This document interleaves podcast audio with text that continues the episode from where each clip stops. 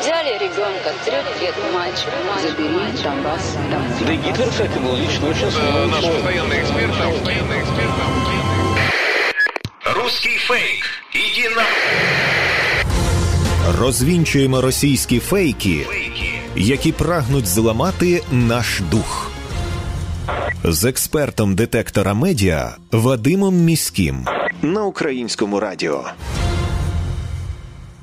Вітаю! З вами Вадим Міський, і ми знову починаємо розбиратися у ворожій брехні, розбирати її на атоми, різноманітні фейки, вкиди і відправляти їх у слід за російським кораблем. Для чого ми це робимо? Щоб не потрапити на вудочку пропагандистів, тому що, очевидно, війна відбувається не тільки за території, а і за наші з вами уми. Тому знати фейки в обличчя – це бути озброєними в інформаційній війні.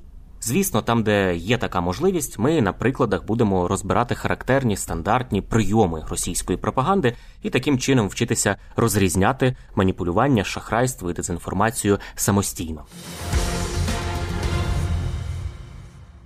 На тлі фейків щодо трагедії на Каховській гідроелектростанції, які ми з вами розбирали у попередніх випусках, Росія не полишає своїх спроб брехати про стан справ на Запорізькій атомній електростанції. Пропагандисти поширюють інформацію про те, що Україна начебто зірвала ротацію місії МАГАТЕ на Запорізьку АЕС. Ротація, кажуть вони, не відбулася через те, що начебто українські військові почали обстріл електростанції.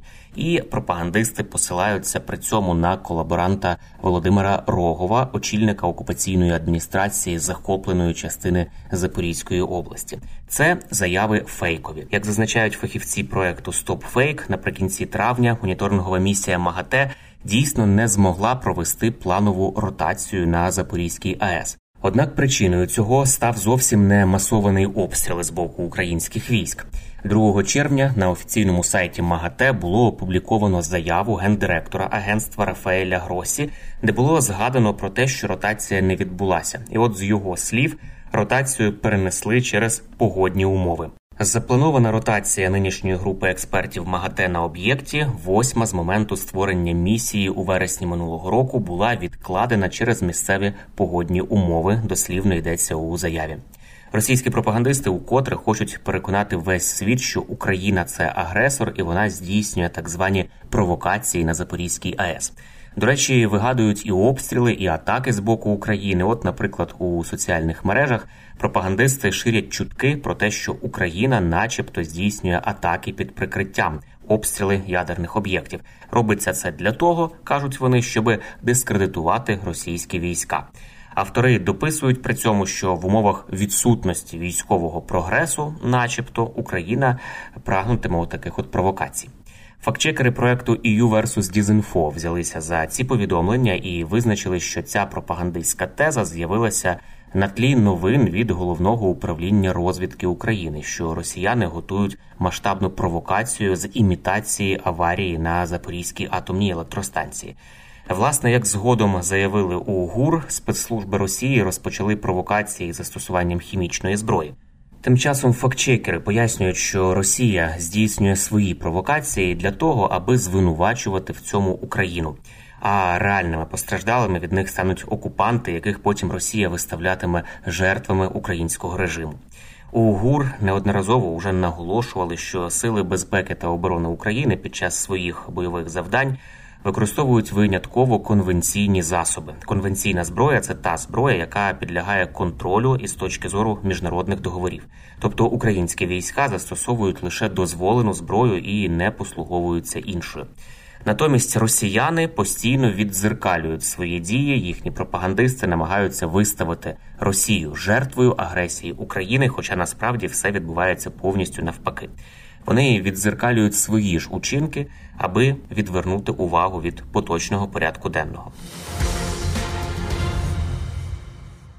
ВВП Євросоюзу знижується до критично малих показників, тоді як ВВП Росії тільки збільшується.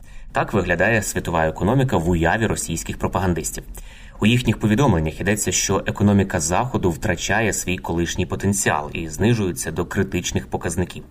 Автори цих повідомлень кажуть, що ВВП у Європі з кожним роком тільки зменшується, а це свідчить про начебто погане економічне становище.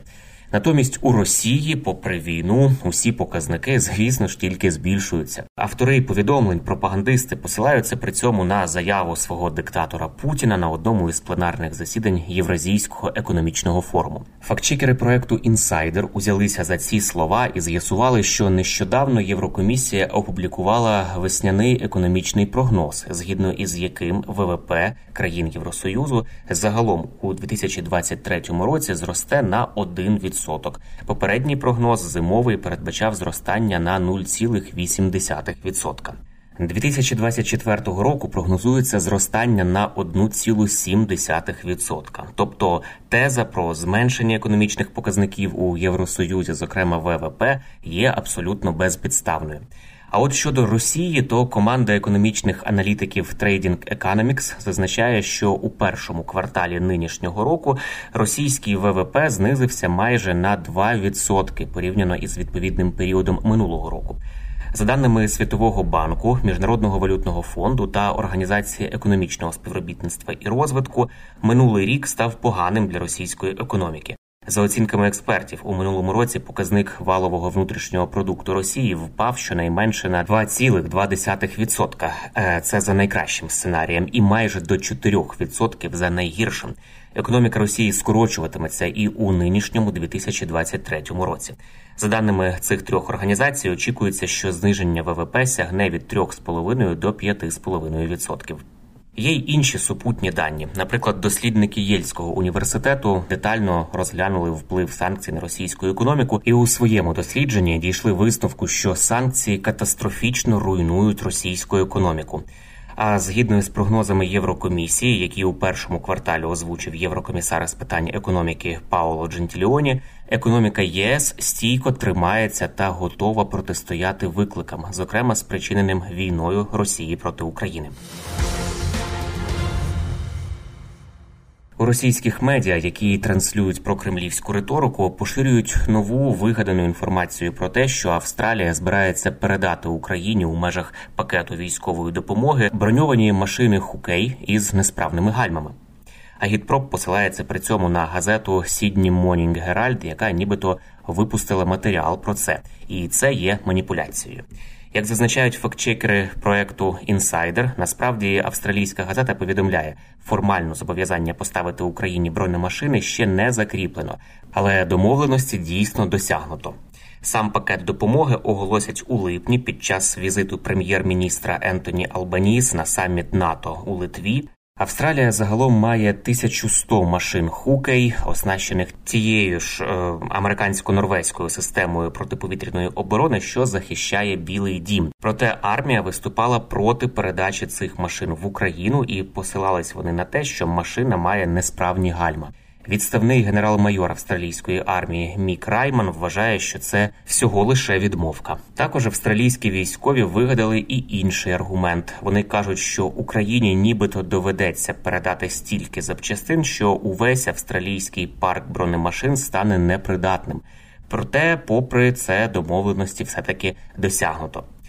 Поширюючи от такі от маніпуляції, російські пропагандисти намагаються показати, що Захід не хоче підтримувати Україну у війні і не вірить у її перемогу, а тому передає їй буцімто поламану техніку.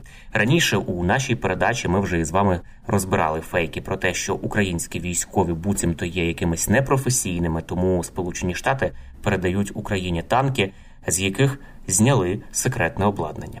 Ці повідомлення також виявилися фейковими, ну а українські військові можуть бути непрофесійними тільки у російській уяві.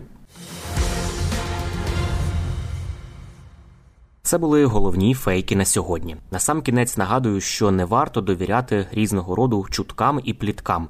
Усі неконкретні, напівсекретні, панічні повідомлення мають у нас одразу вмикати червоне світло в голові, що таку інформацію слід перевірити.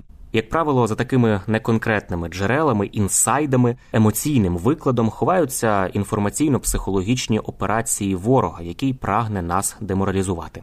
Довіряти ми можемо офіційним повідомленням української влади і новинам авторитетних медіа, наприклад, суспільному мовленню. І не забуваємо, що від нашої із вами поміркованості і зваженості при поширенні різного роду інформації, а ми це робимо щодня у розмовах із друзями чи в соціальних мережах, зрештою залежить успіх всієї країни в інформаційній війні. З вами був Вадим Міський. До зустрічі.